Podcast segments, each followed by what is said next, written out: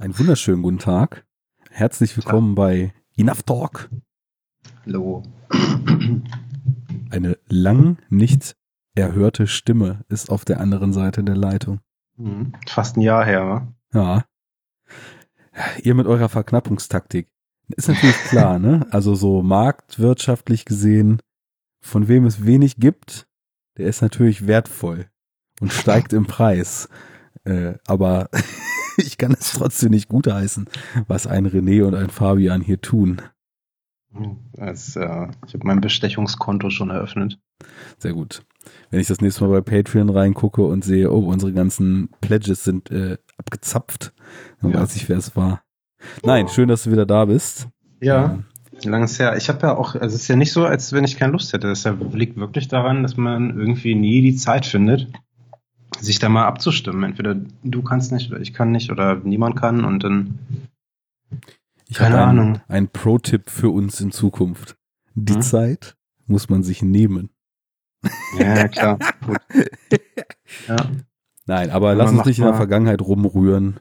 Lass uns die Gegenwart genießen. Ja. Denn es ist ja schließlich, jetzt wollte ich sagen, äh, grau und düster draußen. Es scheint aber die Sonne in Strom. Mhm. Also das passt zwar nicht, aber ist egal. Es ist Oktober, es ist Horror-Oktober.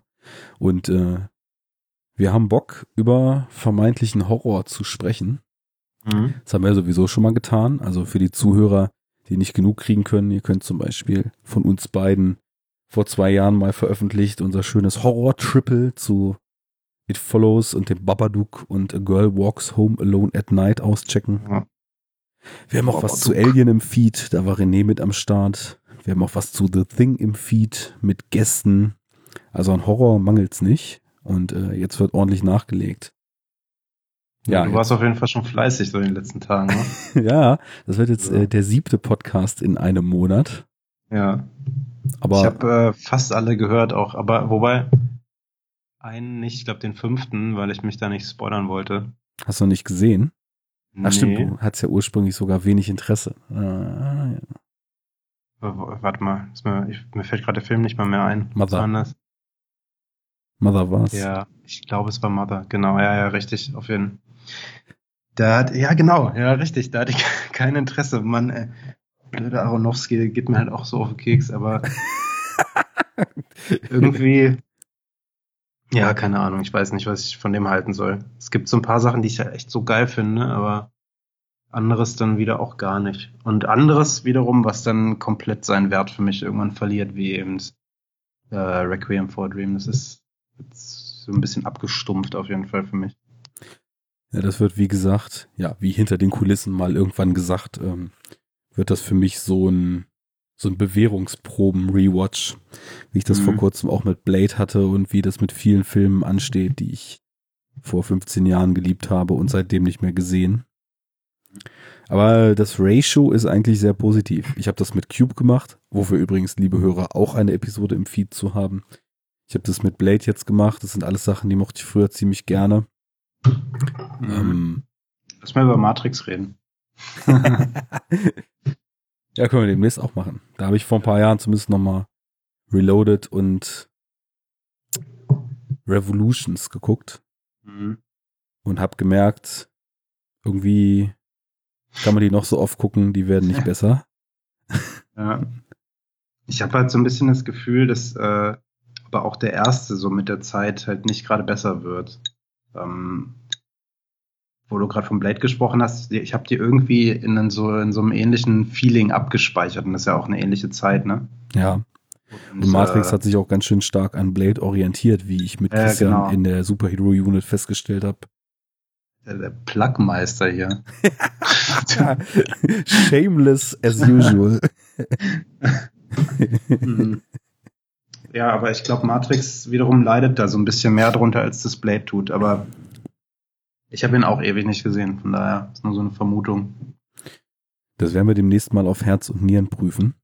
Mhm. Ähm, die Frage, die für den Film, den wir heute besprechen wollen, viel, viel akuter ist, nicht hat sich ein Film von früher über die Zeit gehalten, sondern hält es sich über die Zeit äh, in, sagen wir mal, relativ schematischen Horror-Tropes und Abfolgen immer wieder dasselbe und dasselbe und dasselbe zu machen und auch fast, jetzt muss ich rechnen, fast 40 Jahre nach dem Erscheinen der eben auch von mir in meinem Plug-Wahn schon angesprochenen Blaupause des Ganzen, noch Filme zu erschaffen, die dem Ganzen etwas wahlweise Frisches oder Unterhaltsames oder zumindest irgendwie Reizvolles abgewinnen können. Worüber sprechen wir? Mm, wir sprechen über Live aus dem Jahr 2017. Vermeintlicher äh, Space Horror oder Sci-Fi Horror oder auch nur Sci-Fi. Man weiß es nicht. Man weiß es nicht. Ähm, man muss natürlich, wenn man so bei so einer Aktion hier wie dem Horror Oktober seine Filmauswahl trifft, äh, weil Horror ja auch irgendwie teilweise oder oft immer nur so in Anteilen drin steckt, immer erstmal die Hoffnung und die These in den Raum stellen, das wird wohl Horror sein und dann später einschätzen, war es das auch. Das können wir bei dem Film hier dann später nochmal ein bisschen erörtern. Ja. Sci-Fi auf jeden Fall. Und ja. ähm, wie du schon sagtest, Space Horror, Space Sci-Fi Horror ist ja eigentlich ein sehr schönes, sehr schönes Genre, was finde ich chronisch unterbedient wird. Als meine Lieblingsgenres sogar. Vielleicht gerade äh, wegen der Verknappung, weil es nicht so viel davon gibt, äh, beziehungsweise nicht so viel, was ich irgendwie gut finde. Ja. Aber wenn es dann funktioniert, dann mag ich es echt sehr gerne. Ähm, was, was würdest du denn sagen, was so neben dem schon angesprochenen Alien, wo ich dir jetzt einfach mal unterstelle, dass du den auch brillant findest, ja, ähm, klar. was da so die Highlights oder vielleicht auch deine Favorites des Ganzen sind, weil, wie schon gesagt, verknappt, ne? Und dann bin mhm. ich natürlich auch äh, interessiert, ob du vielleicht irgendwelche Geheimtipps kennst, die ich noch gar nicht gesehen habe. Geheimtipps wahrscheinlich nicht, aber ähm, ich, ich finde ja den viel gescholtenen Event Horizon halt echt geil. Ähm, auch wenn der mit Sicherheit seine Schwächen hat, der ist halt schon auch irgendwie so ein bisschen trashig, ne? ähm, das bleibt bei äh, Paul W.S. Anderson nicht aus. Ja. Was aber auch nicht wertend was, gemeint ist. Ich habe was mega Interessantes äh, gesehen, wahrscheinlich weiß das jeder irgendwie, nur ich wusste es nicht bis vor ein paar Wochen dass ähm, dass halt so ganz viel Footage gibt, was halt geschnitten wurde aus dem Film, was so Hellraiser-esque irgendwie ist. Ja, ähm, da muss es eine Menge geben, denn ich habe mir mal diese Visionen Frame für Frame angeguckt, die in ja. dem Film dann wirklich so in abstruser Geschwindigkeit vor einem langrattern. Und das ist eine ganz schöne Sauerei, die da irgendwie in dieser anderen Dimension angestellt wird. Allerdings. ja, also man findet das auch so äh, überall im Netz. Das dann teilweise, da, da ist auch Footage wieder aufgetaucht. Also es ist wohl so, dass das ähm, irgendwie kaputt gegangen, verloren ist, wie auch immer, äh, das Originalmaterial, aber irgendwer hatte das vorher so halb digitalisiert. Also es ist halt auch so richtig rotzige Quali.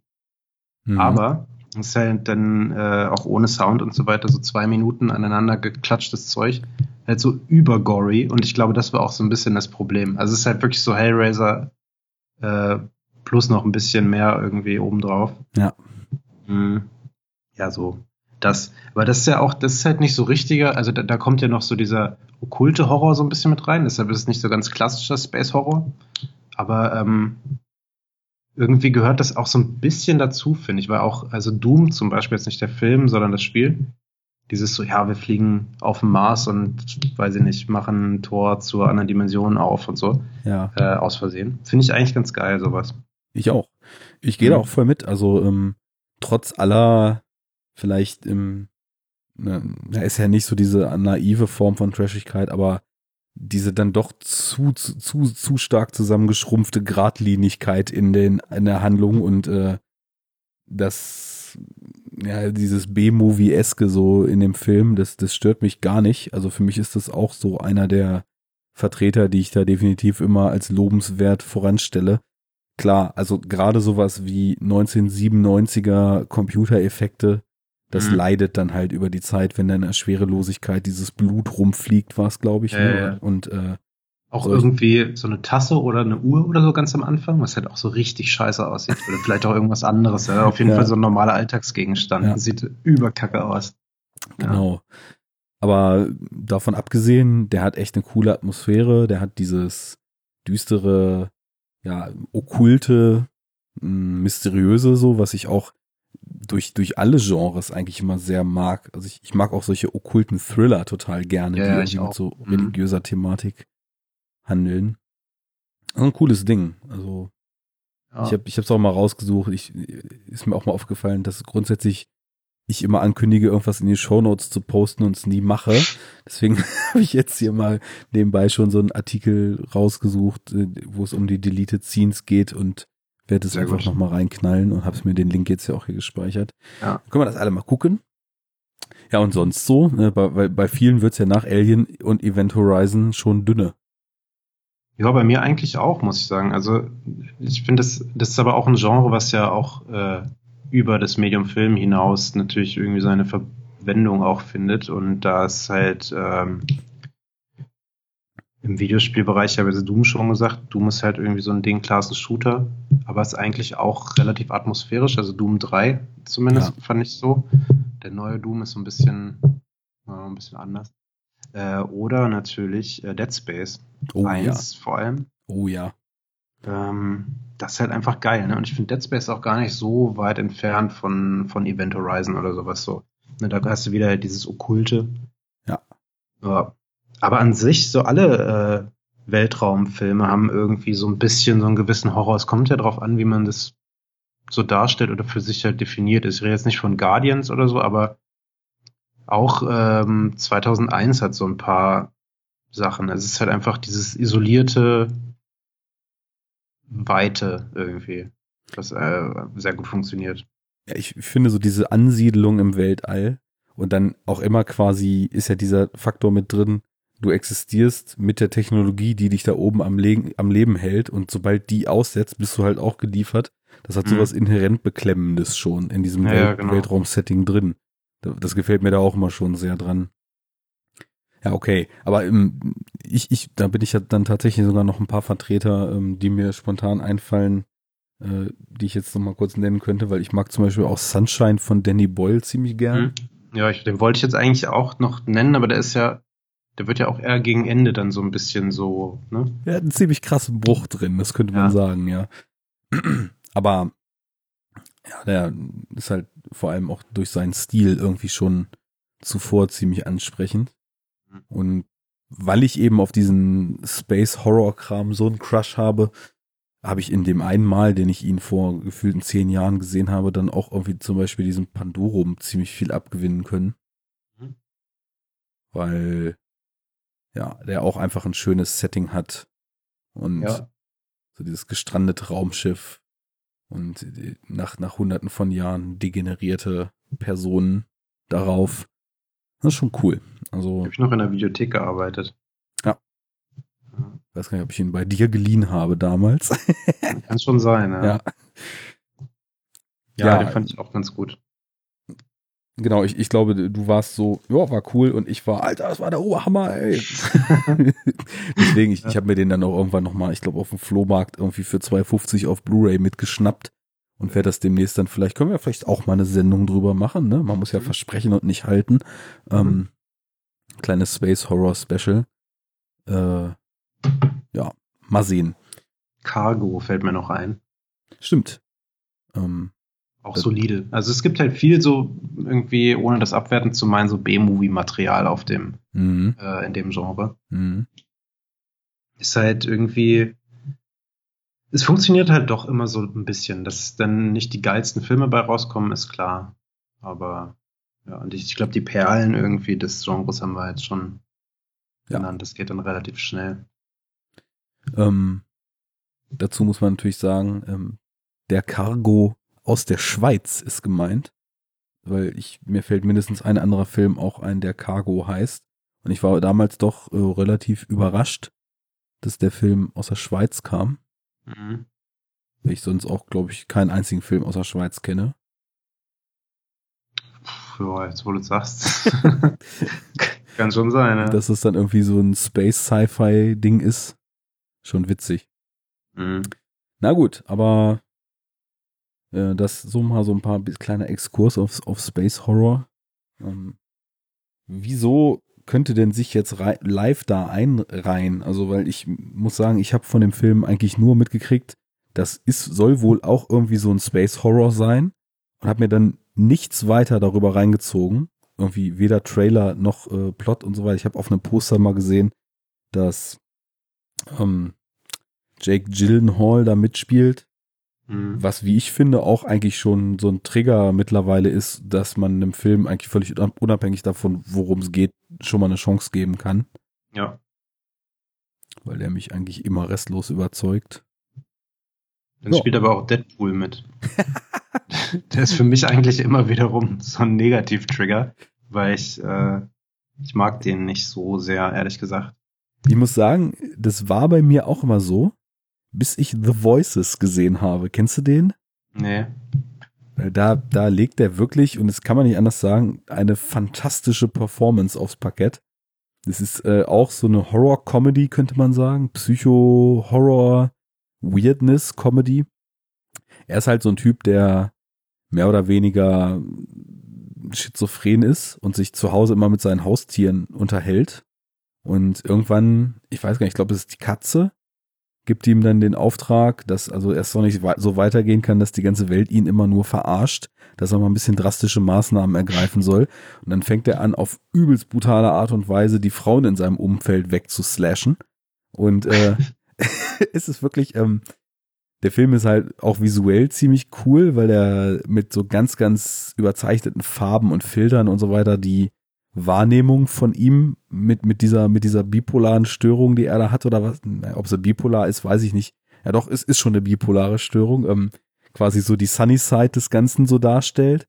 Und mhm. ich will nicht zu viel verraten, was da noch passiert, aber ähm, Reynolds haut da wirklich eine extrem, ja auch sogar nuancierte Performance raus und spielt so total mit Ironie und genau das, was halt in Deadpool so unfassbar genervt hat. Also ich habe den Film nicht gesehen, aber nach dem Trailer war mir schon klar, dass ich das niemals sehen will.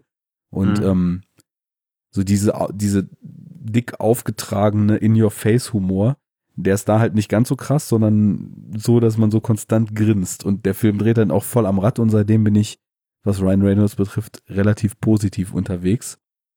Ja, es ähm, klingt auf jeden Fall schon wieder so wie so eine typische Ryan Reynolds Performance, finde ich, weil, weil er halt immer so dieses, äh, ich will es nicht verschmitzt nennen, weil das äh, wäre dann doch zu positiv. Es hat halt immer so was leicht Albernes irgendwie oder es muss immer einen leicht witzigen Twist haben bei seinen Rollen. Da kommt nicht eine Rolle, kann da mal ernst sein. Äh, auch bei dem neuen so, finde ich. Äh, bei dem neuen, bei Live. Ja, da, da gehe ich dann auch wieder mit. Ähm, und da, da wäre dann schon nämlich zum Beispiel der Punkt, ähm, bei so einem Film wie diesem hier jetzt, ähm, wir können mhm. ja gleich nochmal kurz umreißen, worum es geht, ist ja relativ aktuell, ja. ob da so eine, so eine Performance dann auch angebracht ist, dass man da, mhm. ich meine, wir, wir, wir können ja, gehen wir in die Richtung einfach mal, wir befinden uns ja, was ich einen schönen Kniff fand, auf der ISS, ja. also im Erdorbit und ähm, eine Mars-Sonde kommt nach einigen Jahren zurück, die Erdproben vom Mars holen sollte. Und es wird in dieser Erdprobe tatsächlich eine Zelle gefunden, die sie dann eben schaffen, äh, über ein Nährmedium und bestimmte Einflüsse biochemisch, die sie da eben drauf loslassen, dann eben zum Wachsen zu bringen. Und dann entsteht da ein Organismus und äh, ja, im Grunde genommen ist es ja so eine Art Kammerspiel der Film, weil die Station ist nicht so riesig. Es spielt die ganze Zeit mit äh, anfangs sechs Leuten auf dieser Space Station.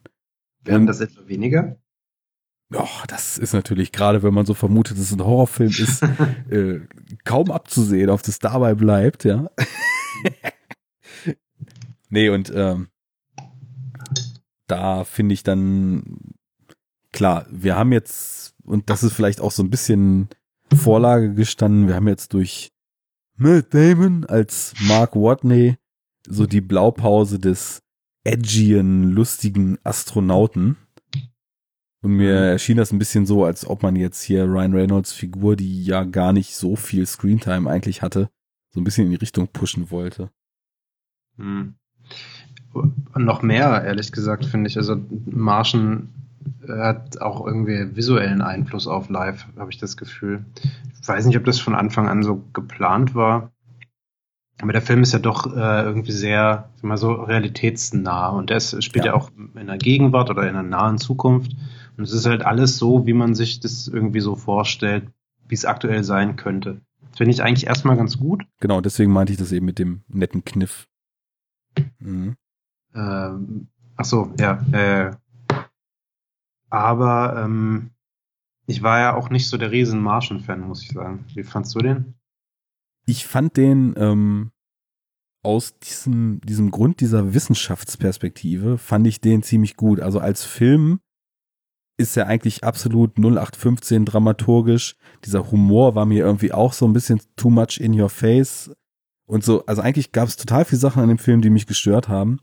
Aber, ich meine, ich als Wissenschaftler, ne, ich mhm. habe da halt total stark eine, ja, eigentlich schon eine Verneigung und eine Liebeserklärung an die Wissenschaft und ja fast schon so ein Kniefall vor diesem ursprünglich mal so utopischen, antreibenden Gedanken, dass wenn man einfach nur alles versteht, man eigentlich auch alle Probleme hinter sich lassen kann, ähm, mhm. drin gesehen.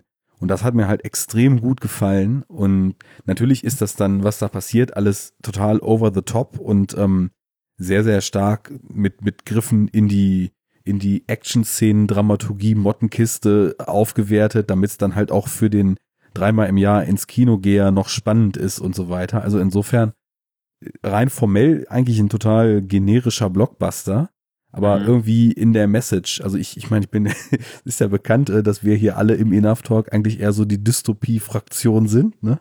Aber ähm, ich fand den was so diesen Glauben an Wissenschaft und den, den Glauben auch, dass Wissenschaft irgendwie das Medium sein kann, was aufgrund von Erkenntnis die Menschheit irgendwann einen wird wo man ja jetzt leider merkt, dass die Welt in eine ganz andere Richtung geht, weil alle einfach komplett vergessen, dass sie auch ein Gehirn haben. Ähm, so, mhm. Äh, unter dem Aspekt mochte ich ihn halt total. Und deswegen, das ist so ein Film, der sich für mich so einer klassischen Einschätzung, fand ich den jetzt gut oder schlecht, total entzieht, weil das, was da eben drin steckt, das transzendiert so ein bisschen das, was er filmisch bewegt. Ne? Mhm. Oder filmisch bewirkt, so, sagen wir mal so. Ja. ja, also wenn man es gut meint mit dem Film, dann, dann ja. Würde ich mal behaupten. Weil, ja, ne, also ich sehe natürlich auch vollkommen das, was du meinst da drin. Und es ist jetzt auch nicht so, dass das irgendwie mein Hassfilm 2016 war oder so. Ja. Äh, aber, also ich fand ihn halt, wie du schon sagst, irgendwie relativ generisch und, und was aber auch seinen Teil dazu beiträgt, ähm, ich weiß nicht, also der Film ist an sich irgendwie so ein, so ein Standard-Action-Film, so ein bisschen mit halt diesem Science-Kram, der, ja, ja, meinetwegen. Ähm, aber, was wollte ich sagen? Äh, genau, so Space-Filme, irgendwie, ja klar, so Apollo 13 oder wie der heißt, das kann man mal gucken. Aber irgendwie muss es für mich dann doch immer noch ein bisschen abgefahrener sein. Also so 2001 ja. ist so Minimum halt. und, äh, und da ist, ist halt dieser hyperrealistische Look nicht unbedingt förderlich für. Und ähm, es kommt immer ein bisschen drauf an. Äh, bei dem Live jetzt wiederum finde ich, äh, ja, äh, vielleicht sagst du es erstmal. wie, wie findest du denn, dass, dass der so aussieht, wie er aussieht? Ja, ich, ich habe mir da auch am Anfang oder dann auch im Nachgang so ein bisschen meine Gedanken drum gemacht, weil ich es eigentlich gar nicht so richtig sagen konnte. Ähm, was ich halt mochte, war dieses Szenario, dass quasi, und das ist natürlich jedem klar, der jetzt hier zuhört, dass die Bedrohung, die dann aus diesem gezüchteten Wesen ähm, dann irgendwann erwächst, dass die quasi durch, durch das, äh, es sieht alles aus wie jetzt, es ist die ISS, es wird äh, nicht gesagt, das ist in 30 Jahren, sondern das könnte tendenziell hier morgen so passieren, kriegt diese Bedrohung irgendwie so eine gewisse Dringlichkeit und sowas Greifbares. Ähm, auf der anderen Seite muss man natürlich diese vielleicht ganz automatisch stattfindende Trennung, die der Kopf macht zwischen zwischen real greifbaren Filmen, was ja meistens dann irgendwie Charakterdramen etc. sind, und äh, weirden, abgefahrenen äh, Creature Horror Sci-Fi Gedöns, da ist ja häufig so eine Trennlinie zwischen. Also ich habe mir das glücklicherweise ein bisschen abgewöhnt und, und komme auch mit Stilbrüchen so ganz gut klar. Aber mhm. für viele ist es ja entweder ein realistischer Film oder ein abgedrehter Genrefilm. Und das trifft dann dadurch so ein bisschen zusammen irgendwie, dadurch, dass er so aussah, wie er aussah. Mhm. Es ist jetzt für mich nicht so, dass es entweder oder sein muss, das wollte ich damit nicht sagen. Mhm. Nur ähm, fällt er für mich damit halt in eine andere Kategorie und äh, als jetzt irgendwie zum Beispiel ein Alien oder sowas. Das, ja. das war eigentlich das, was ich sagen wollte. Ähm, und Alien ist halt einfach die, so die, die Definition von, von einem Space-Horror-Flick irgendwie. Und wenn ein Film so kommuniziert wird wie live im Vorfeld, dass er halt auch sowas ist, weil also ich hatte Trailer gesehen im Vorfeld, ähm, dann, also es, es ist natürlich nicht, also es ist klar, dass jetzt nicht Alien die Messlatte für jeden äh, Sci-Fi-Horrorfilm sein kann, hm. aber trotzdem hat man den ja immer so ein bisschen im Hinterkopf. Ich, ich würde sogar sagen, das kann die Messletter sein, weil. Ja, aber das, dann gibt's ja keinen Film, der auch nur annähernd daran kommt oder mal besser ist. Ist dabei, also, ja. Das, also er ist alles immer nur ein zweitklassiger Abklatsch davon. Ne? Genau, ja. Äh, wo, wobei es ja auch Menschen geben soll, die Alien gar nicht so gut finden. Oder ja, ich meine, der, guck mal, der, der ist ja schon mal so alt, das kannst du ja heute gar nicht mehr gucken, ne?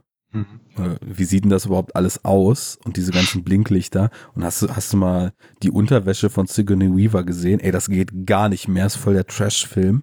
Mhm. Und äh, dementsprechend ist natürlich klar, dass man da mal ein Remake machen sollte, weil wer soll sich denn das bitte heute noch angucken? Wenn das passiert, ne? dann raste ich aus. Ich weiß ja, das ist halt so das letzte Heiligtum, was irgendwie jemand mir noch zerstören könnte. Blade Runner, äh, ich habe den jetzt noch nicht gesehen, aber äh, ich bin, oh Gott, ey, lass, nee, reden wir jetzt lieber nicht drüber.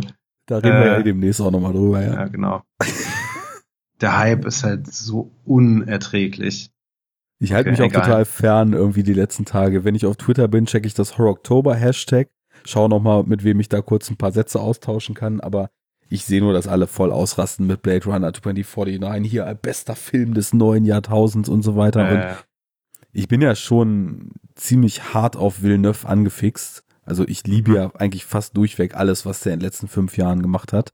Mhm. Insofern bin ich da nach wie vor halt guter Dinge, nur die Sache ist eben, dass äh, Villeneuve ja total stark audiovisuell und atmosphärisch inszeniert, was natürlich auch ein großer Verdienst von Johann Johansen ist und Roger Deakins spielt da auch noch eine große Rolle, aber ähm, bei Blade Runner muss halt auch inhaltlich einiges kommen, ne? Und äh, Auf jeden Fall, ja. schon mehrfach dann eben nur mal so aufgeschnappt, dass viele Leute das nun so gar nicht sehen da drin, deswegen. Ja, und Johansson ist auch nicht da. Nee, wer ist denn da? Ans fucking Zimmer. Hänschen klein, ja. Mhm. Also weil Johansson gekickt wurde, irgendwie so mit Production. Der hatte halt schon angefangen. Es gab ja schon vor einem halben Jahr oder sowas, oder vielleicht sogar noch länger, gab es so Score-Schnippel, die man mal irgendwo gehört hat. Mhm. Und die waren halt echt geil. Und dann äh, wurde er rausgeworfen irgendwie, beziehungsweise ich weiß nicht, ob rausgeworfen, aber das wurde halt gekippt und Hans Zimmerchen äh, hat dann übernommen, zusammen mit dem, der irgendwie den Score für den neuen It gemacht hat, komischerweise. Mhm. Ähm, ja, keine Ahnung, egal. Alles zu seiner Zeit. Blade Runner machen wir auch noch. Ja. Da kommen wir dann aber alle zusammen, ne? alle vier. Alle vier zusammen. Vier zusammen. ja, gut. Ja. Aber ähm, haben, Jetzt warst äh, du gerade noch dabei, also dass äh, ja. Alien für dich dann eher so irgendwie der wirkliche Space Horror ist und du hast jetzt durch den Look hier nicht so richtig reinfinden können, oder? Ja, genau, das war eigentlich so das, wo ich, wo ich drauf hinaus wollte. Also ich nehme den ganzen Film dann so ein bisschen anders wahr. Der ist dann eher so wie so eine Art Katastrophenfilm oder sowas, ja. ja? Wie, äh, ich meine, der Film sieht halt fast eins zu eins so aus wie Gravity irgendwie. Plus äh, dann eben noch so eine CGI-Kreatur. Ja. ja. Die aber, äh, glaube ich, teilweise deutlich weniger CGI war, also natürlich in den Momenten, wo sie sich da in Totale irgendwie total bewegt hat und so, das, das war klar, aber es waren doch auch relativ viele Credits, weil ich den Abspann auch äh, im Hinblick darauf sehr bewusst geguckt habe, was äh, Creature Effects und so weiter betraf. Ähm, also da, ich glaube, wenn man so Teilausschnitte sah, war mhm. die dann doch noch äh, zu einem recht hohen Anteil gebaut. Und dann, mhm. aber da der ganze Film ja so ein ja, wie so ein Weichzeichner auch teilweise drüber hat.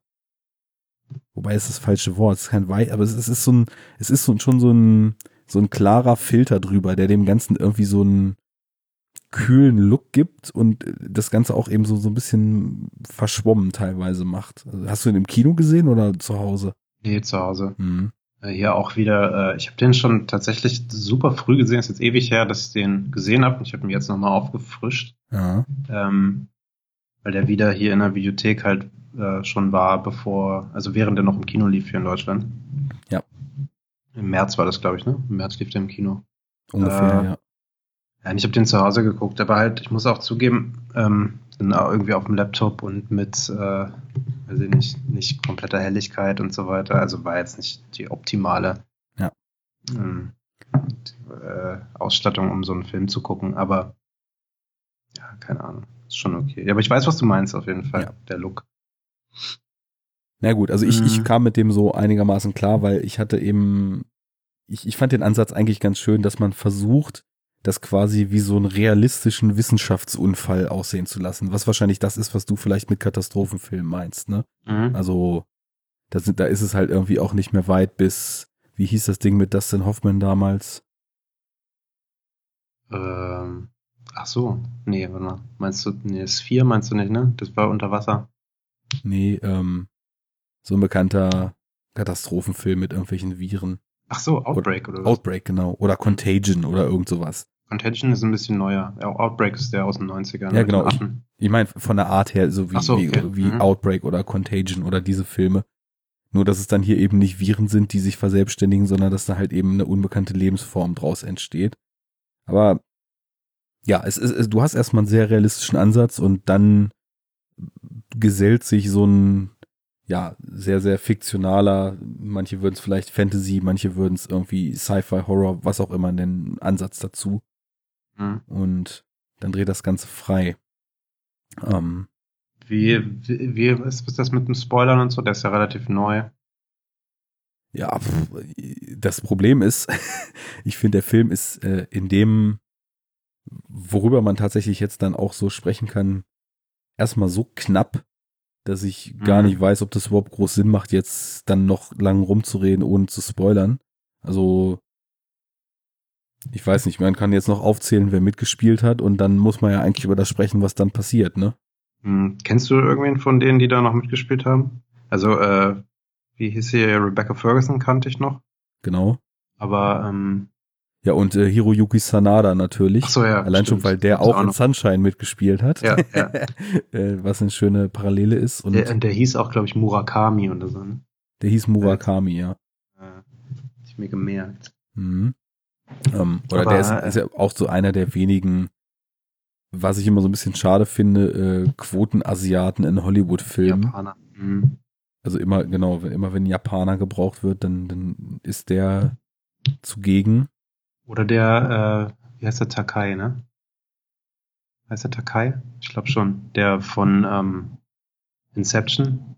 Ach so, ja. ja. Genau. Der ist auch immer da. Mhm. Ja, aber ansonsten ähm, gibt es ja eigentlich nur noch zwei. Wir haben jetzt äh, Hall, Ryan Reynolds, Rebecca Ferguson, den Sanada und dann hatten wir ja noch den äh, Arion Bakare. Mhm, das war der Biologe. Genau, der auch dann die, die äh, Untersuchungen und Experimente an dem ja, Organismus dann größtentehls durchführt. Der auch einen Namen hat, haben wir noch gar nicht gesagt. Gibt es dann so einen äh, Namensfindungsprozess und äh, so eine Schulklasse auf der Erde, ja. weil die ja alle darüber informiert sind, was die da oben auf der ISS machen. Ähm, sucht dann den Namen aus für das Vieh und das heißt dann Kelvin. Stop calling it Kelvin. Ja. Äh, und Olga spielt noch mit, ne? Olga spielt auch noch mit, ja. Ja. Olga ist einfach so Kosmonautin, äh, die da irgendwie so rumchillt. Ich glaube, bei ihr wird halt nie so wirklich irgendwie gesagt, was sie da eigentlich macht. Sie ist halt so da. Ja. Alle anderen haben ein bisschen so einen Auftrag, ne? Also, wobei auch Jack Gillenhall, der ist, oder Gillenhall, ist ja auch nur so ein Ex-Militär-Fuzzi, so mehr wird ja auch eigentlich gar nicht gesagt, oder? Ja. Ist halt das, also es wird sowieso, finde ich, über wenige überhaupt irgendwas gesagt, dieser Figuren. Und ja, also es wird, ja, also ich glaube, alle haben so ihren einen Character-Treat so ein bisschen und den dürfen Genau, halt, bei, bei dem bleibt's dann, ja. Den dürfen sie ausleben. Nur die Ferguson, äh, wie heißt der in dem Film? Miranda äh, North. North. Genau. die ist halt die einzige, die auch so plotmäßig irgendwie so ein bisschen äh, von Wichtigkeit ist, weil sie für die solchen Kontamination irgendwie zuständig ist. Ne? Also sie ist der äh, ja, sie kommt vom Center of äh, Biological Whatever, Abwehr und Diseases und so weiter. Genau. Und sie ist die Expertin und hat sozusagen den letzten Verteidigungsring aufgebaut vor der Erde. Und das ist die ISS. genau.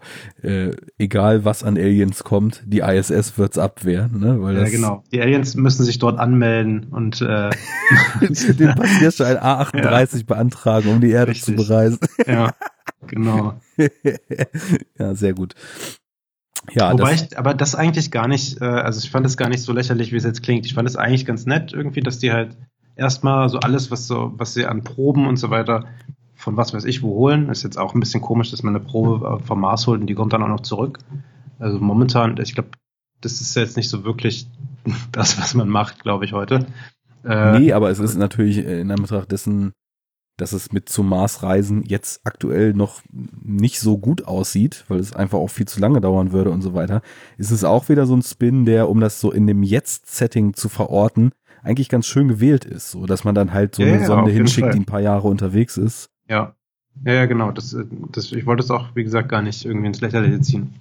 Und dass sie dann äh, das eben mit der ISS da diese Probe abfangen, um sie erstmal da oben zu untersuchen und zu gucken, ob denn nicht irgendwas mitgebracht wird, was der Menschheit gefährlich werden könnte. Mhm. Ja, und dem ist dann ja auch so. Ja. Und dann geht's ja los. Ja. Genau. Und wie es losgeht, finde ich eigentlich ziemlich gut, muss ich sagen. Ähm, wir können ja jetzt einfach in, in Spoiler hüpfen. Okay, dann setze Spoiler ich Sirene.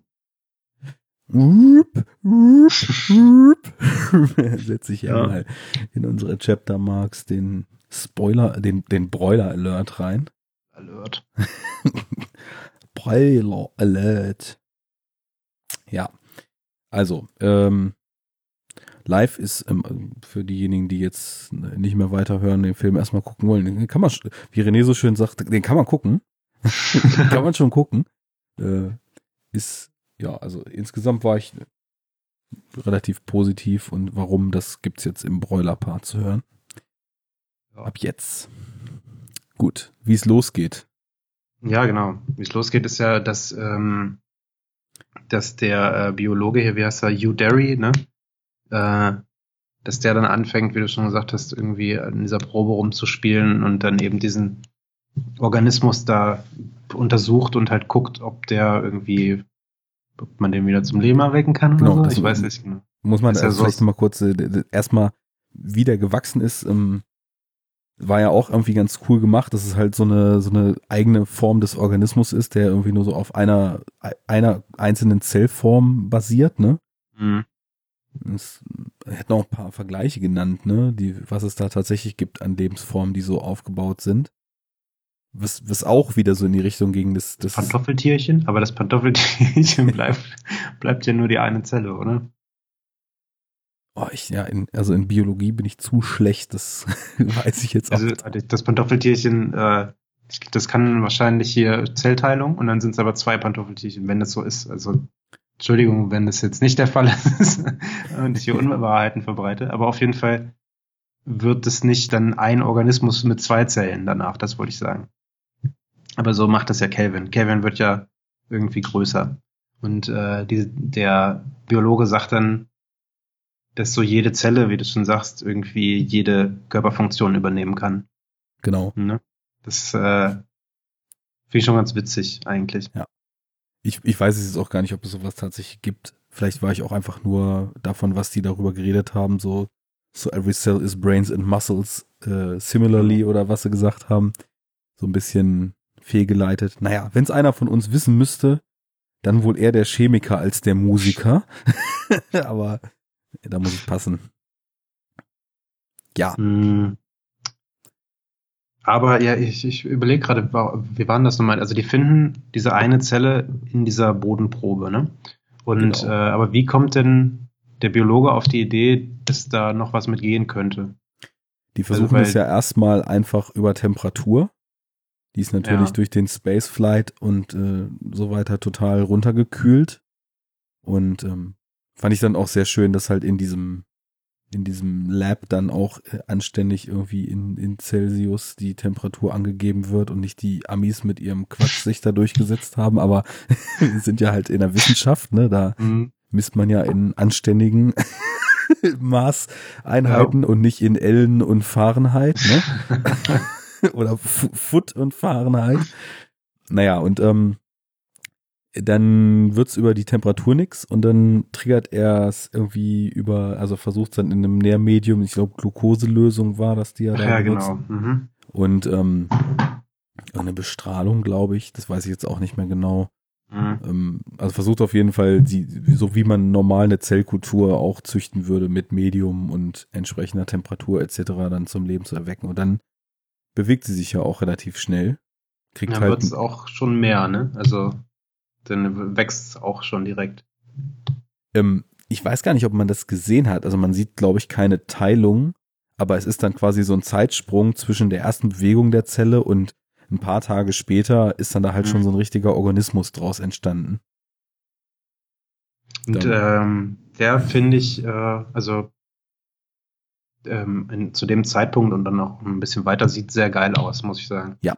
Also es ist halt irgendwie, sieht interessant aus, weil halt so eine Mischung aus, weiß ich nicht, wie würde man das beschreiben? Wie so eine, wie so ein Meeresgetier irgendwie, ne? Also so ein, irgend so eine Pflanze so ein bisschen. Also es ist jetzt nicht so, dass man da irgendwie Augen, Zähne, Mund sieht, sondern es ist halt einfach so ein, ja, weiß ich nicht, wie kann man das beschreiben? Das, das, das ist eben so, so schön, dass man es so schwer beschreiben kann, weil da hat man im Creature Design dann auch tatsächlich mal, also zumindest am Anfang, was sehr Abstraktes gewählt, was nicht einfach nur eigentlich auch quasi ein Tier oder ein Mensch, wie man es kennt, in einer anderen Farbe und mit dem Kopf oder den Armen größer oder länger ist, mhm. sondern ja, es ist im Endeffekt so ein, am Anfang ist es ja wie so ein, wie so, so filmartig dünn ähm, mhm. und quasi ja, wie, wie so ein platter Seestern, der sich eben ja, auch genau. twisten kann ja. und, und dehnbar ist und eben auch so. So halb durchsichtig und weiß, ne? Ja.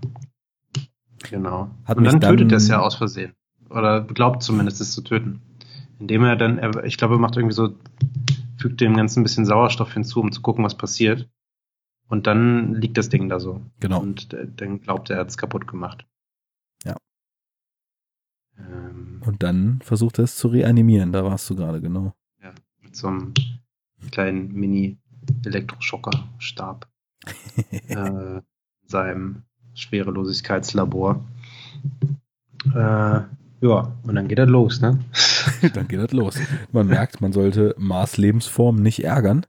Ja. Denn ähm, das Ding ist dann ein bisschen sauer, wacht wieder auf, ist dann doch nicht tot und greift sich diesen äh, kleinen Zauberstab.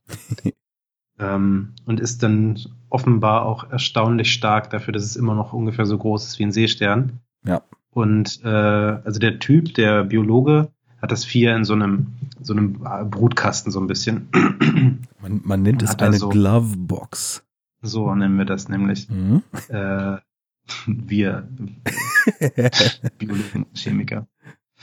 Ähm, ja, mit seinen Handschüchen ist er da ja drin am Rumhantieren. Ja. Das sind halt so diese an der Box äh, befestigten Handschuhe. Und dann äh, bricht ihm Calvin die Hand. Und das finde ich mega geil. Oh ja. Das, äh, die Stelle fand ich super gut, weil die halt so richtig so, denkst du, oh, scheiße. So, mhm. äh. Fand ich gut. Ist, ist schön gemacht, weil du hast natürlich erstmal schon aufgrund dieser Raumstation generell ein total begrenztes Setting. Dieses Labor ist nochmal deutlich begrenzter und dann diese Glovebox, in der sie den Organismus züchten, eigentlich nur so ein, so ein kleiner Mini-Kosmos. Und was so Gloveboxes betrifft, das ist eh mal eine ganz witzige Sache, weil es ist jetzt nicht so, dass man da ja nun unbedingt nur hochgiftige Sachen, normalerweise arbeitet man da ja drin, wenn Sachen halt unter Sauerstoffausschluss passieren müssen. Mhm. Deswegen die, die, die, gibt's halt dann so Schleusen, wie du dann eben auch deine Präparate da drin lagern kannst, etc. Aber im Grunde genommen sind halt zwischen dem Unterdruck da drin und der Atmosphäre draußen und äh, deinen Händen, mit denen du da drin arbeitest, ja wirklich als Schutzfläche nur diese Handschuhe. Und das ist ja auch so ein bisschen trügerisch eigentlich. Und gerade so diesen Fakt macht sich das Wesen dann ja zunutze. Und ähm, ja, ich, ich fand die Idee auch cool, wie es dann halt erstmal quasi, obwohl er nur über diese Handschuhe da den Zugang zu diesem Arbeitsbereich gekriegt hat, ihn dann da auch eben festhält, weil Mhm. es, es bricht ihm ja so richtig fies die Hand Das Und er kann- zerquetscht die Hand einfach so, ne? Ja. und er kann sie aber ja nicht rausziehen, weil dann eben die Mhm. Gefahr besteht, dass das reißt und dass das Vieh dann eben ausbricht. Und Mhm. äh, war auch also inszenatorisch echt gut gemacht. Ähm, Ja. wieso die, die Spannung von 0 auf 100 in dem Moment anzieht und die Sit- Situation eigentlich in kürzester Zeit total eskaliert. Mhm. Ähm, wie ging das denn dann weiter? Ähm, genau, das, das, das kleine Vieh krallt sich die, ähm, diesen, diesen Elektroschocker, der ja zerbrochen ist und sticht damit den Glove auf, ne? Und Ja, aber ich weiß nicht, ist halt der, ähm, der Derry, ist der da noch drin in dem Moment? Weil, also die holen ihn ja, sie versuchen ihn erstmal raus. rauszuholen, genau. ja. Und Und dann, ähm, ge- ach so, genau, aber dann, ja, ja, richtig, dann das Calvin-Vieh kommt dann irgendwie mit Hilfe dieses äh, zerbrochenen Elektroschockers da irgendwie raus und versteckt sich halt in dem Raum. Und dann kommt äh, Deadpool und will Dann den kommt Tag retten. Deadpool, der ja am Anfang des Films schon einmal den Helden gemacht hat, indem er überhaupt diesen, diesen kleinen Mars-Shuttle eingefangen hat, der ja nicht so richtig auf Kurs war. ja. Und dann in einer, wie es sich für den amerikanischen Sunnyboy-Astronauten gehört, draufgängerischen Aktion Mhm. Das Schiff wieder eingefangen hat. ja. Und ja, er, er will dann ja eigentlich äh, nur den äh, Hugh Derry da rausholen. Und in dem Moment äh, bricht dann eben unser kleiner Parasit da das, die, die, den Handschuh auf und dann ist erstmal Quarantäne angesagt. Genau. Und er, äh, ich weiß gar nicht, ob er den das schon mit reinnimmt. Also hier äh, Deadpool oder ob er sich den dann da so schnell baut, baut sich halt so einen kleinen, hat dann halt so einen Mini-Flammenwerfer irgendwie, ne? Ich, ich bin mir auch gar nicht mehr sicher. Das war, glaube ich, von dem Tool, was quasi die Fäkalien äh, ver verdampft oder verbrennt, um quasi diese Rückführungsmechanismen da Mhm. zu bedienen, ne? Und die Wassergewinnung daraus nochmal Mhm. anzutriggern, wie das da oben ja getan wird. Genau, und ähm, dann wird's eigentlich relativ over the top schon das erste Mal. Ja. Ist aber auch so ein Alien-Zitat, oder? Flammenwerfer in, in Raumstation. Ja, irgendwie schon. Beziehungsweise halt ähm, erstmal Quarantänestation, weil sie, sie, sie machen ja, also ich, ich habe ein Alien-Zitat natürlich nach dem anderen darin gesehen, weil da gibt's echt eine Mhm. Menge von und diese Quarantäne und das Drinhalten, das ist ja schon mal so das Erste, dann doch aufmachen und ähm, dann funktioniert das Ganze nicht so richtig schön, weil das Vieh ja leider aufgrund seiner Größe einfach überall durch kann. Es ist ja noch nicht sehr groß, Mhm. nachdem es in, äh, wobei, nee genau, als es aus Ryan Reynolds wieder rauskommt, ist es ja, Spoiler. Ach so, Ja, haben wir ja schon. haben wir ja schon, genau, ist es dann etwas größer. Ja, und dann nimmt ja so die ganze Katz und Maus doch sehr typische, wobei das auch was ist, was ich nicht wertend sage, sehr typische Genre-Fingerübung so langsam ihren Lauf, ne? Also Ja. Hat dich das äh, gestört oder fandst du das, sagen wir mal, Nö. schon fast zu, Also- zu nah am, an, an der großen Vorlage dran? Nö, ehrlich gesagt nicht. Schon okay. Ich, was willst du denn halt auch anderes machen? Genau. Du hast halt, ne, du hast deine sechs äh, Astronauten und Astronautinnen und die musst du irgendwie jetzt hinrichten. Also was ich meine, dass hier alle sechs überleben, macht keinen Sinn. Hm. Äh, weil, also klar macht, kann man auch machen, aber fehlt dem Film vielleicht was, keine Ahnung. Von daher ist es schon okay und ich finde halt, äh, wir müssen da jetzt nicht irgendwie spezifisch drauf eingehen, aber wie die alle nacheinander weggeholt werden, finde ich eigentlich äh, jedes Mal ziemlich gut. Waren schöne Also Szenen, ne? Ja, Also schön so- jetzt. genau. In- in- Schön im, im Sinne von, von Horrorfilm. Äh, Horrorfilm, schön. Ja. ja. Ja, was Das haben wir denn halt da? so einfallsreich. Hm? Ich, ich versuche gerade sie selber noch mal so ein bisschen durchzugehen. Also als erstes muss Ryan Reynolds dran glauben, als er dann quasi Genau. reingeht, um seinen Kumpel zu retten und äh, nach der Flammenwerferaktion der Calvin dann in seinen Mund. Ja. Was ich halt richtig äh, eklig fand auch in dem. Es war halt so die zweite äh, Gewaltspitze, wenn man das so nennen möchte. Erstmal Handbrechen und dann eben reinschlüpfen in Ryan Reynolds. ja, Und das fand ich auch äh, doch auf jeden Fall gehörig eklig. Und ähm, dann, er, er guckt dann ja irgendwie noch so seine, seine Homies an, dann so, oh nein, was habe ich dir gemacht? Äh, habe mich geopfert, jetzt muss ich doch sterben. Man wird dann ja irgendwie so von innen halt eben verzerrt mhm. von dem Calvin. Finde ich mhm. ziemlich eklig, fand ich, fand ich super. Ja. Ähm, wo wir übrigens, wo du verzehren sagst, dann auch mhm. tatsächlich schon irgendwie die, die zweite Alien-Analogie beziehungsweise Zitat haben, was ja auch schon zu so einem gängigen Trope geworden ist. Das Wesen wächst halt deutlich schneller, als es ein uns bekannter Organismus tut, wenn er Nahrung zu sich nimmt. Ne? Mhm. Also Kelvin kommt ja dann schon um einiges properer aus Ryan Reynolds wieder raus. Als Proper trifft sie auf jeden Fall ganz gut. Ja. So auch leicht muskulös, mhm. ein bisschen gepumpt zwischendurch. Mhm. Ja, dann, äh, was, wir waren ja gerade beim Kills auflisten, ne? Dann der Biologe, der ist dann ja, die verpacken den ja irgendwie so ein bisschen, ne? Also er ist ja übrigens auch, äh, ich weiß nicht, ob querschnittsgelähmt oder ab der Hüfte abwärts gelähmt, also das hat man noch gar nicht erwähnt. Also so genau. nicht nicht deshalb, sondern von Anfang an. Ja. Also und äh, das kommt eben, äh, wir hatten ja vorhin so die dünnen, aber eindeutigen Charaktermotivationen und Umreißungen so kurz angesprochen. Das ist halt so sein Arc, wenn man das so nennen kann. Er ja. hat halt diese Behinderung und ist dementsprechend total davon getrieben, irgendwie Mittel und Wege zu finden, diese, also Krankheiten in dieser Art generell irgendwie ja ausmerzen zu können und so jemand mit, mit dem Problem, was er hat, dann eben wieder funktionalisieren zu können und geht deswegen vielleicht auch in der Forschung mit dem Organismus schnell einen Schritt zu weit, wo andere vielleicht irgendwie noch so einen Safety Buffer einbauen würden und ja. das Ganze etwas vorsichtiger angehen würden. Genau. Äh, ja, und den, nachdem er dann da eben seine gebrochene Hand hat, ist, werden ihm eigentlich beide Hände gebrochen oder nur eine? Nur eine. Das ist die ja. rechte. Und äh, dann genau. packen sie ihn halt irgendwie ein, ne? so, wie man das so macht, die, die äh, Goldfolie und dann irgendwie in so einen Schlafsack und hängen den da in der Raumstation irgendwo in der Ecke.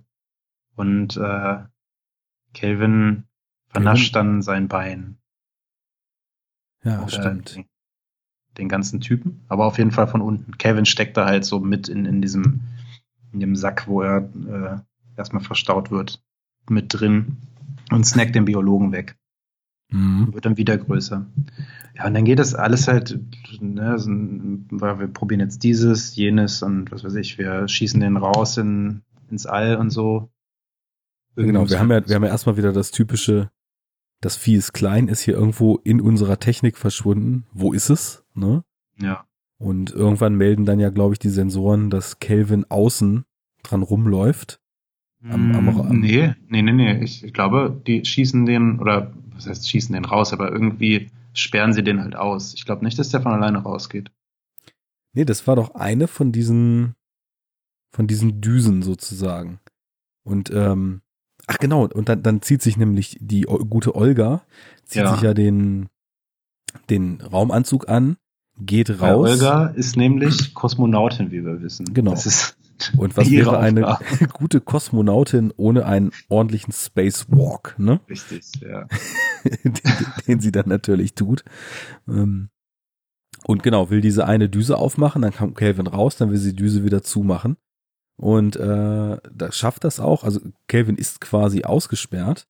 Währenddessen hat ähm, unser guter oh Namen, ey, unser guter Murakami schon mehrfach versucht, über irgendwelche Antriebsdüsen Kelvin wegzufeuern, der dann eben draußen an der ISS rumläuft. Mhm. Und ähm, ja, das Ganze Auch schon ein bisschen größer ist mittlerweile, ne? Also ist so Größe Squidward, also hier so, ähm, na, wie heißt das? Ein Oktopus. So ein bisschen ja. größerer Oktopus. Mhm. Irgendwie so. Geht auch visuell so ein bisschen in die Richtung, nur ja dass nicht so viel Körper oben drauf ist, sondern es mehr so die reinen Oktopusarme sind. Ja. Äh, und je, je größer Kelvin wird, umso mehr habe ich irgendwie mich an Prometheus erinnert gefühlt. Ja, ich auch, total. Mhm. Auch durch die Farbe von Kelvin. Ja. Ähm. Vor allem eben äh, an, an diesen Mini-Tintenfisch, den äh, Dr. Shaw sich rausoperiert in der MedPod-Szene. Ja. Ähm, weil wenn der nämlich dann am Ende von Prometheus, Achtung, Spoiler, äh, ausgewachsen ist und dann sich den Ingenieur schnappt, so sieht Kelvin eigentlich aus. Ja. ja. Halt so ein großes Tentakel-Ding, was eigentlich nur aus Tentakeln besteht, mit so einem Fressmaul in der Mitte. ja. Was das betrifft, ist natürlich dann eigentlich die, die, das Creature-Design dann auch, also nur als Kelvin noch klein ist, so richtig mh, hm, unique, würde ich mal, also unique ja. ist es nicht, aber also so etwas eigensinniger, sagen wir mal. Ja. Und auch irgendwie dadurch ein bisschen, also ich will jetzt nicht sagen gruseliger, aber es funktioniert einfach besser, wenn er klein ist, finde ich. Also klar, er ist immer noch tödlich, wenn er größer wird, aber er wirkt äh, auf eine andere Art tödlich, ne? Er ja, wirkt genau. dann eher so tatsächlich aufgrund von physischer Präsenz und Kraft tödlich, wohingegen so der der kleine durchsichtige filmartige Kelvin so ein Creeper war, so ein unberechenbares ja. Ding. Ja, auf jeden Fall, genau. Und äh, wo waren wir, Olga? Genau, Olga sperrt ihn aus. Die, also Olga ist die Schauspielerin, ne? Ich weiß gar nicht, mit irgendeinem Nachnamen und im Film heißt sie irgendwie du, du Ekaterina. Willst nicht, du willst so. es nicht aussprechen wollen. Also ja. Ekaterina Golovkina ähm, ist, ist der Rollenname der, und Olga genau. Dikovnitschnaja ist ihr tatsächlicher Name. Ähm, genau. Ah, nichtsdestotrotz ist es also natürlich wichtig und richtig, dass eben die ISS auch mit einer komplett internationalen Crew besetzt ist. Und, ähm, die aber alle ähm, perfekt Englisch sprechen, bis auf Olga. Weil, weil Olga nämlich Russin ist. Ja. Und Russen müssen in amerikanischen Filmen immer mit dem russischen Akzent Mit reden. großem Akzent. Anderes ja. geht diese nicht, wenn du Wodka auf die ISS trinkst. ja. Ja. Gut. Aber ähm, dann war es auch um Olga geschehen, ne? Die äh, ich weiß nicht, wie stirbt die? Fliegt die weg oder wird die Nee, also Calvin macht ihren, macht ihren Raumanzug irgendwie auch ah, kaputt. Ja, genau. Flüssigkeit ja. sammelt sich da drin. Sie versucht irgendwie noch durch einen waghalsigen Sprung zurückzukommen. Sie ertrinkt, ähm, ne? Genau, sie, sie ertrinkt ja. quasi in ihrem Anzug. Ja. Gar nicht schön. Nee. Und ähm, ich, da wollte ich nämlich gerade sagen, dass ihr Tod dann, äh, dann doch eher der langweiligere ist, aber ist er gar nicht. Der ist nämlich auch richtig scheiße. Auch so, so äh, scheiße im Sinne von unangenehm. Unangenehm, ja. Ja.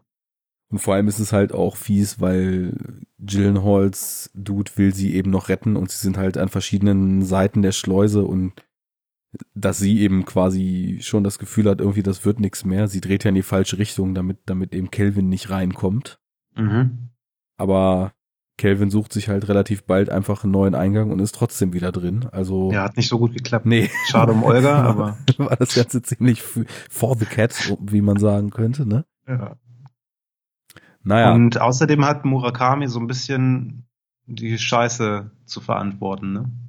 Indem er da eben mit den Düsen rumgespielt hat, äh, hat die ISS jetzt einen anderen Drift bekommen. Genau.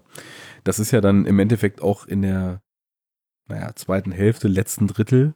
Ich glaube eher so letztes Drittel, weil ähm, nochmal kurz so, ob meine Erinnerung da stimmt. Ich glaube, der Film nahm sich relativ viel Zeit, bis die ganze Situation dann so erstmalig eskaliert. Mhm. Oder? Ja, ich glaube, was heißt jetzt? Ich würde mal so, ja, in Dritteln rechnen mhm. ungefähr, oder? Also ich glaube, bis, bis Calvin ihm die Hand bricht, das mag so 30, 35, 40 Minuten sein. Ja. So ein ja, gesunder Der Film geht 100 Akt. Minuten, glaube ich. Ja. ja. Ungefähr. Naja, zumindest um, so, so im letzten Drittel ist das ja so die Triebkraft. Irgendwie haben sie nicht mehr genug Sprit, um die ISS wieder richtig auf Kurs zu kriegen. Dann kommt ja auch irgendwann ein Rettungskomitee an, weil sie versuchen halt so einen Funkspruch gerade noch zu funken und Kelvin macht dann aber auch irgendwie entscheidende Technik kaputt. Irgendwo in den Schaltschränken, wo er gerade unterwegs ist. Der ist nämlich auch sehr schlau, das hatten wir gar nicht erwähnt. Ne? Das stimmt, ja. Ähm, was er ja auch wieder mit dem Alien gemein hat. Ja. Wobei ja. ich würde sagen, also ohne das Alien zu dissen, Kelvin ist noch ein bisschen schlauer. Das ähm, kommt hin, ja.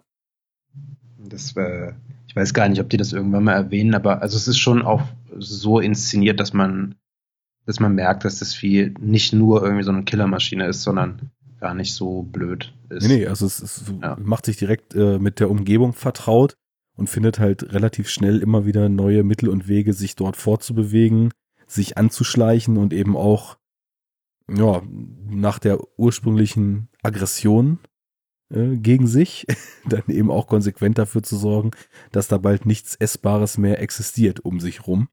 Ja. Gegen Ende ist er dann ja auch schon wirklich groß. Ähm, ja, so geht's weiter. Ähm, und im Endeffekt haben wir dann irgendwann die Situation, dass, dass ein, ein vermeintliches Rettungskomitee ankommt. Ähm, Ach ja, stimmt ja. ja, das ja das fiel mir jetzt vergessen. eben auch gerade ja, erst wieder ein, weil ich musste gerade tatsächlich schon wieder rätseln, was denn eigentlich äh, mit Murakami passiert ist. Mhm. Und der hatte sich ja eine ganze Weile ähm, noch mit dem Gedanken an sein neugeborenes Kind auf der Erde irgendwie so motiviert und gedacht, er schafft das und in seinem Schlafpott da eingeschlossen. Ja. Ähm, wo dann eben auch äh, Kelvin noch versucht, ein bisschen drauf rumzuhämmern, aber ihn da trotzdem nicht frei gehämmert kriegt. Und als dann dieses, äh, weil er sich versteckt hat, während ähm, Gyllenhaal und Ferguson, ich, ich kann mir die Rollennamen nicht merken, Miranda und David, äh, genau, mhm. gerade zu dem Schluss kommen, dass, weil sie ja quasi irgendwie Instruktionen hat, die niemand sonst hatte, dass das wohl kein Rettungskomitee ist, sondern eher ein Komitee, was die ISS in Space schieben will, damit dieses Vieh halt nie auf die Erde kommt. Das kriegt aber Murakami nicht mit und rennt dann quasi dahin, wo angedockt wird. Ja. Und äh, dann gibt's noch und wird dann weggesnackt, ne? genau.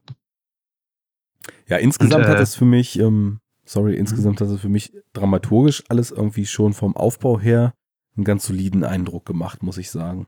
Ja. Ja, ja, doch, geht mir auch so. Ähm, aber es ist halt eben nur solide, ne? Ja. Also das ist so. Äh, lass uns ganz kurz die Story noch zu Ende also, machen. Okay, wir, gut, dann, dann, machen wir das. Können wir da äh, dann mehr, näher drauf eingehen. Mhm. Weil das, der letzte Twist sozusagen des Films ist halt schon nett. ja. Äh, um, es ist auch so einer, als, als er eingeleitet wird, und zwar, ähm, da wir ja im Spoiler-Part sind, es gibt halt zwei Rettungskapseln. Sie machen halt so einen Plan, dass quasi ähm, unser David, der ja Pilot bei der Army war, das hast du ja vorhin schon mal kurz angesprochen, und in seinem einen Satz, der ihm dann die Charaktermotivation gibt, dann mal sagt, dass er total angepisst ist davon, wie die Menschen mit sich selbst und der Welt umgehen ähm, die Frage kommt halt auf, warum er schon so lange auf der Station ist und dass sein, sein Körper eigentlich schon kaum noch mitmacht und äh, mhm. kaum noch in der Schwerelosigkeit äh, aufrechterhalten werden kann. Er sagt, ja, er fühlt sich da einfach besser, er will nicht auf die Erde zurück. Und das ist dann eben der Satz, der ihn dann später motiviert, ja, quasi Kelvin in die Kapsel zu locken und mit äh, manueller Steuerung diesen Escape-Pod ins Weltall zu leiten, um halt Kelvin von der Erde wegzukriegen weil so robust, wie sich das Vieh zeigt, halt alle davon ausgehen, dass der Atmosphäreneintritt äh, trotz, trotz Verglühung und Feuer wahrscheinlich überleben würde. Und Mi äh, Miranda soll eben die andere Kapsel nehmen und soll sich damit auf die Erde katapultieren. Und ja, als sie dann eben äh, in den Pots sind und sich abgedockt haben, kommt es noch zu so ein paar Space-Schrott-Kollisionen, weil dieses andere Schiff, was sie eben aus dem Orbit schieben wollte, da auch ziemlich Rabatz gemacht hat bei diesem Undock-Manöver. Mhm. Ja, und dann äh, denkt man sich ja schon, okay, wir haben jetzt hier zwei Pots, die wir immer nur entweder von außen oder die Gesichter innen sehen. Mhm. Was geschieht hier als nächstes? Und äh, ja, ist ja schon relativ offensichtlich, wie du schon sagst, als diese ganze Planung dann losgeht, weiß man eigentlich schon, was da jetzt passieren wird. Genau, aber du, du fragst dich halt trotzdem, weil der Film ja schon irgendwie auch mit viel Budget und so weiter sich die ganze Zeit so ein bisschen Hollywoodesk anfühlt. Du fragst dich einfach, okay, bringen sie den oder bringen sie den nicht? Ne? Ah, also wird's jetzt irgendwie das, das öde Happy End oder kommt's zum Worst Case? Und äh, ja, ich fand's ja. auch nett, dass Auf dann letztens der Fall war. Miranda äh, wird dann irgendwann bald klar, shit, ich habe jetzt so ein paar äh, Tage vielleicht noch hier so im Weltraum rumzudümpeln, dann war es auch mit mir. Ja. Auf der anderen Seite ist aber leider äh, Mr. Gillenhall mit äh, Calvin auf die Erde geflogen. Ja. Und die letzte Szene ist dann eben, wie sein Safe Pod äh, im Meer liegt und von einem Fischer irgendwo ja. irgendwelche äh, thailändischen Fischer Pazifik, ja, genau, genau, die ihn da gefunden wird und dann äh, machen die die Kapsel auf und das war's dann und das ja. war's ähm, wobei die letzte Szene die die wiederum da können wir direkt mal anfangen fand ich dann ein bisschen komisch. Weil warum ist er denn so, sieht er so aus, als wäre so eingepackt, so wie bei Alien halt. Ja, wie warum? bei Alien. Das ja, war genau. auch der einzige Gedanke, den ich dazu hatte. Irgendwie so eingeschleimt wie bei Alien. Ja, warum? Hat ja Calvin vorher nicht gemacht. Ja, Nee. genau. Also Gyllenhaal ist ja nicht gestorben, könnte man jetzt sagen, in dem ganzen Film. Also sehr Hollywoodesk, den äh, Hauptcharakter nicht oder den teuersten Schauspieler nicht zu töten. Mhm. Er kann Ähm, immerhin noch Nein rufen, als die Fischer die Kapsel aufmachen wollen. Genau, ja. Es äh, hat sich mir jetzt auch irgendwie nicht wirklich erschlossen, warum der noch lebt zu dem Zeitpunkt, aber ja, ist ja auch egal. Das ist eigentlich gar nicht egal, weil das ist natürlich tatsächlich eine Sache, die man mal hinterfragen kann. Wieso slasht Calvin auf sehr brutale und schnelle Art und Weise vorher einfach nur die gesamte Besatzung weg? Mhm. Und äh, als es dann tatsächlich so weit ist, dass er auf der Erde ist, slasht er eben den letzten nicht mehr einfach weg und wird größer und wächst, sondern äh, sondern ist plötzlich im Alien-Mode und spinnt ihn da ein in irgendwelchen Schleimkram, ne? Und Ja, ich meine, es kann natürlich sein, dass genau das, was eben bei Alien auch der Fall war, dass er quasi auch die Fähigkeit hat, andere Organismen zu assimilieren und quasi jetzt ähm, Gyllenhaal oder David dann eben zur, zur Metamorphose da einges eingesponnen hat. genau. Das meine ich auch mit, Mhm. äh, ist ja egal, weil ich, man muss ja auch nicht immer alles erklärt bekommen. Sehe ich genauso, ja. Unbedingt, ne? Ja. Und äh, das letzte Bild wiederum, was dadurch ja generiert wird, ist ja schon, also es ist auch cool. Das sieht ja ganz geil aus, wie er da so irgendwie so eingesponnen äh, drin hängt in dieser Kapsel. Und nur deshalb wurde es ja, glaube ich, gemacht. Also nur um das letzte Bild halt noch zu haben. Mhm. Ähm, und das ist schon okay. Also, wie gesagt, das macht jetzt so aus dem, was wir vorher erzählt bekommen haben, heraus nicht wirklich Sinn irgendwie, aber kann ich mit umgehen. Das ist jetzt nicht das, was den Film für mich killt. Nee. Und es gibt natürlich auch dem Fakt, dass Kelvin nun auf der Erde angekommen ist, nochmal eine ganz andere, sehr morbide Komponente. Weil anscheinend ist es nicht einfach nur so, dass man jetzt mit allem, was man hat, auf das Vieh feuern muss, sondern vielleicht sind es dann bald auch schon mehrere Viecher, die durch den Ozean schwimmen und dort ein paar Fische Ja. einspinnen und dann noch mehr Viecher werden. Da kann man irgendwie ein schönes Kopfkino noch hinten dran hängen. Insofern Richtig. passt Wie groß schon. wird's? Gibt's da einen Deckel oben? Gibt's eine Obergrenze, den atmenden Deckel? Ah, genau, eine Obergrenze für außerirdische Lebensformen. Ja. Und in der, in der Post-Credit-Scene kommt Horst Seehofer und spricht ins Mikrofon. Wir haben jetzt hier zu lange außerirdische Lebensformen äh, äh, gehabt äh, und äh, äh, äh, Alter, das Lachen ist das Beste an dem Typen. wirklich.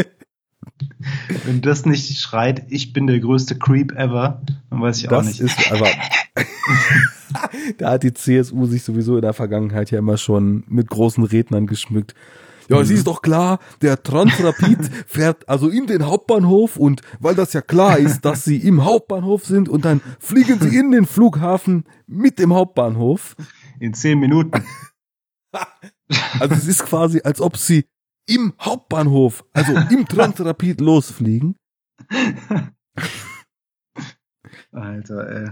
Diese Bande, ne? Hardcore. Sorry für alle Bayern-Zuhörer, Dass die auch ihr noch da lebt, wo ihr lebt. ja, unsere schlechten Akzente und Akzentimitationen seien, seien, seien uns gegönnt, aber die Vorlagen sind einfach zu gut, die aus der Gegend kommen. ja. Ja, gut. Wie, ähm, wie in Bayern. Bei uns in Bayern. Oh, jetzt Maul. warum, warum, warum macht die, ich meine CDU, warum macht ihr das mit? Warum gebt ihr euch die CSU? das ist Egal, doch Frage der. Mord. Ja, die können einfach eine bayerische CDU gründen und dann hat sich das auch erledigt. Mhm. Ich merke, ähm, wir haben jetzt dann uns schon so ein bisschen so sehr nah an der Handlung lang gehandelt und haben immer hier mal gesagt, ja, das ist ganz gut und das ist vielleicht irgendwie so ein bisschen nur solide.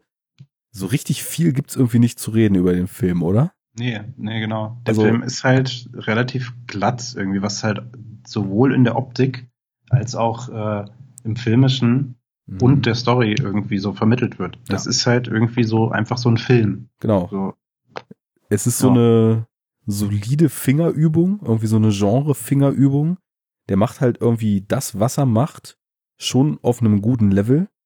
Und aber er hat halt außer so kleinen Momenten, die halt irgendwie schon, was so die Suspense betrifft oder die, die, die, die, den Eskalationslevel betrifft, die dann schon ganz tight sind, aber ansonsten nicht so wirklich außergewöhnlich. Also mhm.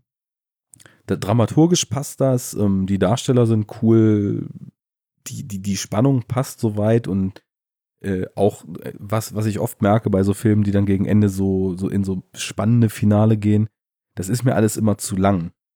Und irgendwie mhm. ver verrennt sich das so. Aber weil er halt im Vorfeld, finde ich, relativ sparsam so mit seinen Stilmitteln umgeht und, und auch mit den fiesen Szenen umgeht, wirkt das hier schon alles so gut getaktet.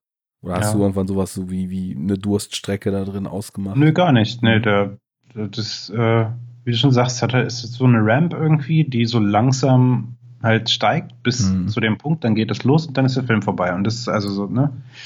Ich habe da jetzt nicht an, an dem viel auszusetzen, das meinte ich ja schon. Der Film hat auch nicht so wirklich Ecken und Kanten, an denen man sich jetzt irgendwie aufreiben könnte. Ja. Und es ist halt einfach solide bis teilweise gut irgendwie an allen Ecken und Enden und das war's dann so. Mhm. Auch äh, ich finde es erstaunlich, dass der der Cast doch eigentlich relativ naja, nicht, nicht jetzt mega hochklassig ist, aber doch mehr, als man das vielleicht erwarten würde, jetzt nur von der Story her. Ja. Und vor allem auch die Motivation, die hinter dem Cast steckten. Also wir haben ja noch gar nicht gesagt, der Director ist ja Daniel Espinosa, von dem ich noch gar nichts kannte, der zwar nicht, in den letzten Jahren mit diesem äh, Kind 44 und Safe Child House. 44. Kind 44. Also, okay. Mhm. Child 44, alles klar. Oder Safe House so, ja, auch irgendwie, ich glaube, so, so Hollywood-Filme aus der zweiten Reihe gemacht hat, ne? Mhm. So noch Hollywood, aber schon etwas günstiger und nicht so richtig Blockbuster und nicht so richtig bekannt. Ja. Ich, hatte, ich hatte gehört, dass der irgendwie bewusst auch aufs Casting Einfluss genommen hat, und irgendwie so diese Reynolds-Gillenhall-Kombi so ein bisschen irgendwie in, ihrer, in die, ihrer Wirkung verglichen hat mit äh, dem jungen Robert Redford und dem jungen Dustin Hoffman. Und äh, irgendwie okay. wohl die, die Charakter Charakteristika, die diese beiden Darsteller damals ausgemacht haben, so ein bisschen in Gillenhall und Reynolds wiedergesehen hat. Einmal so das beherrschte und äh, und sehr, sehr zu, zurückgenommene und, und immer im Kontrollmodus seiende, so bei Gillenhall und dann so ein bisschen dieses äh, anarchische bei Reynolds, wo wir jetzt ja auch beide schon gesagt hatten, dass es uns eigentlich ein bisschen viel war. Mhm. Allerdings frage ich mich dann, wieso Reynolds, wenn quasi er schon so ein Casting-Schwerpunkt war, im Endeffekt dann auch nur drei Szenen im Film hat.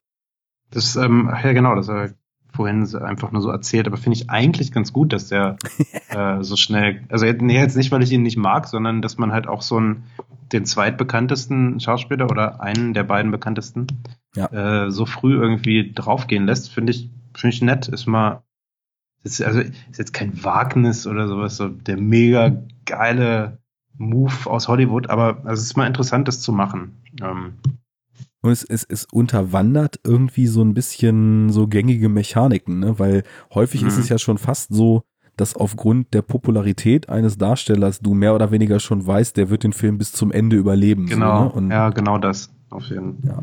Und auch, also relativ viel an dem Film dafür, dass es eben so ein äh, doch jetzt, also es ist kein, kein Low-Budget-Film, ne? also mhm. wie wir schon gesagt haben, äh, doch relativ viel an dem Film ist dann irgendwie anders, weil der Film ist halt auch weder irgendwie eine Fortsetzung oder ein Remake oder ja. ein äh, Reboot oder was auch immer. Der Film ist halt einfach, der ist halt so ein, äh, wie sagt man? Ja, Originalstoff halt, ne? So, original, ja, genau. Also eine originale Idee. Ja. Die äh, auch an nichts angelehnt ist. So viel klar, die zitiert mal Alien oder so oder zitiert auch andere Space bzw. Space Horror Filme, aber an sich steht das so für sich und das ja. fand ich total erfrischend irgendwie. Ja.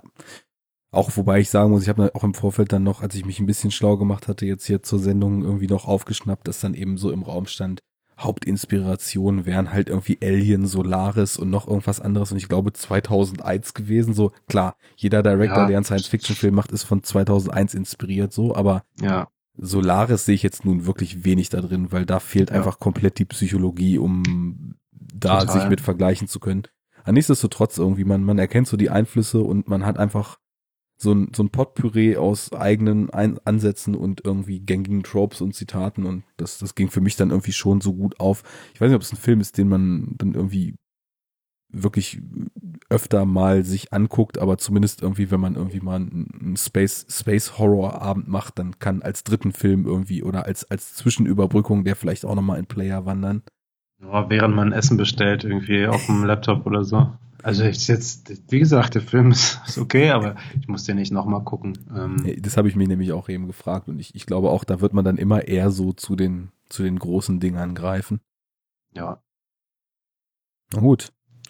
Äh, nichtsdestotrotz, äh, zum einmal gucken würde ich ihn schon empfehlen. Gerade wenn man genreaffin ist, äh, ist das auf jeden Fall ein Beitrag, den man vielleicht schon sich angucken kann. Mhm. Ja, würde ich auch sagen. Also ich habe jetzt keine schlechte Zeit gehabt mit dem Film, während ich ihn geguckt habe. Unter dem Deckmantel des, des Monatsmottos, so richtig viel Horror ist er nicht. Also er ist nee. erst zwischendurch spannend, aber es ist dann zeitweise so eher so auf so einem kleinen Rahmen fast so ein, so ein Actionfilm, wenn sie dann irgendwie mhm. fliehen, fliehen vor dem Ding. Was natürlich auch schön gemacht ist auf der ISS mit der Schwerelosigkeit und auch einer relativ entfesselten Kamera. Die hätten ja. wir auch noch gar nicht erwähnt. Der Kameramann äh, ist, ist ganz schön krass, ne? Ich weiß jetzt seinen Namen nicht, aber ich hatte mal vor ein paar Tagen geguckt, was er noch so gemacht hat. Er hatte unter anderem irgendwie Avengers gemacht und äh, Ali G. Sehr gut. Ja, Godzilla, den neuen. ja, okay, also ich meine, bei, bei Avengers, da kannst du natürlich auch sagen, was du willst. Ähm, ob das nun inhaltlich äh, Cup of Tea ist oder nicht, aber mhm. kameratechnisch ist äh, Avengers auf jeden Fall echt stark teilweise. Gerade so im Finale, so diese sehr, sehr räumlich agierenden Shots und mit sehr bewegter Kamera. Ähm, ich gucke auch gerade, der hat richtig viele, richtig coole Sachen gemacht. Der hat auch Nocturnal Animals gemacht. Mhm. War irgendwie bei We Need to Talk About Kevin, der auch äh, audiovisuell echt ein sehr, sehr starker Film ist. High Fidelity mit John Cusack. Guter Mann. Ja. Guter Mann, der Seamus McGarvey, um ihn dann auch nochmal namentlich zu nennen. Na gut, sollen wir es dabei belassen? Würde ich sagen. Wir wollten ja, kurz machen. ja, ist doch, für unsere Verhältnisse ist es kurz. Das stimmt. Es ging auch auf Twitter schon mit einem gewissen ironischen Zwinkern die Message rum, wenn der Enough Talk Kurzfolgen macht, ne? Und dann war irgendwie die anderthalb, eine Stunde 45 Episode mit Nils, glaube ich, mhm. verlinkt. ja gut, dann äh, würde ich sagen, wir, wir teasern jetzt, damit wir dann auch in der Bringschuld sind, an, dass wir im Horror Oktober auch zusammen nochmal über S reden wollen. Ich werde ihn dann Fall. morgen, denke ich mal, gucken. Sehr gut. Und, Und ja. Äh, den alten musst du auch noch auffrischen, oder hast du das schon gemacht? Habe ich nicht, aber. Ich finde, ja, ob man es muss, aber doch, mach mal. Schaffe ich vor morgen nicht mehr. Perle geben, die dieser Film äh, ist. Gut. Mhm. Alles klar. Äh, ja. Und Dark Souls. Dark Souls kommt auch noch. Und Blade Runner kommt auch noch. Genau. Und alles kommt. alles, alles im Fluss, alles muss. So. Vielen Dank fürs Zuhören. Vielen Dank fürs Podcasten. Ja. Sind wir raus? Sind wir raus. Bis zum nächsten Mal. Auf Wiedersehen.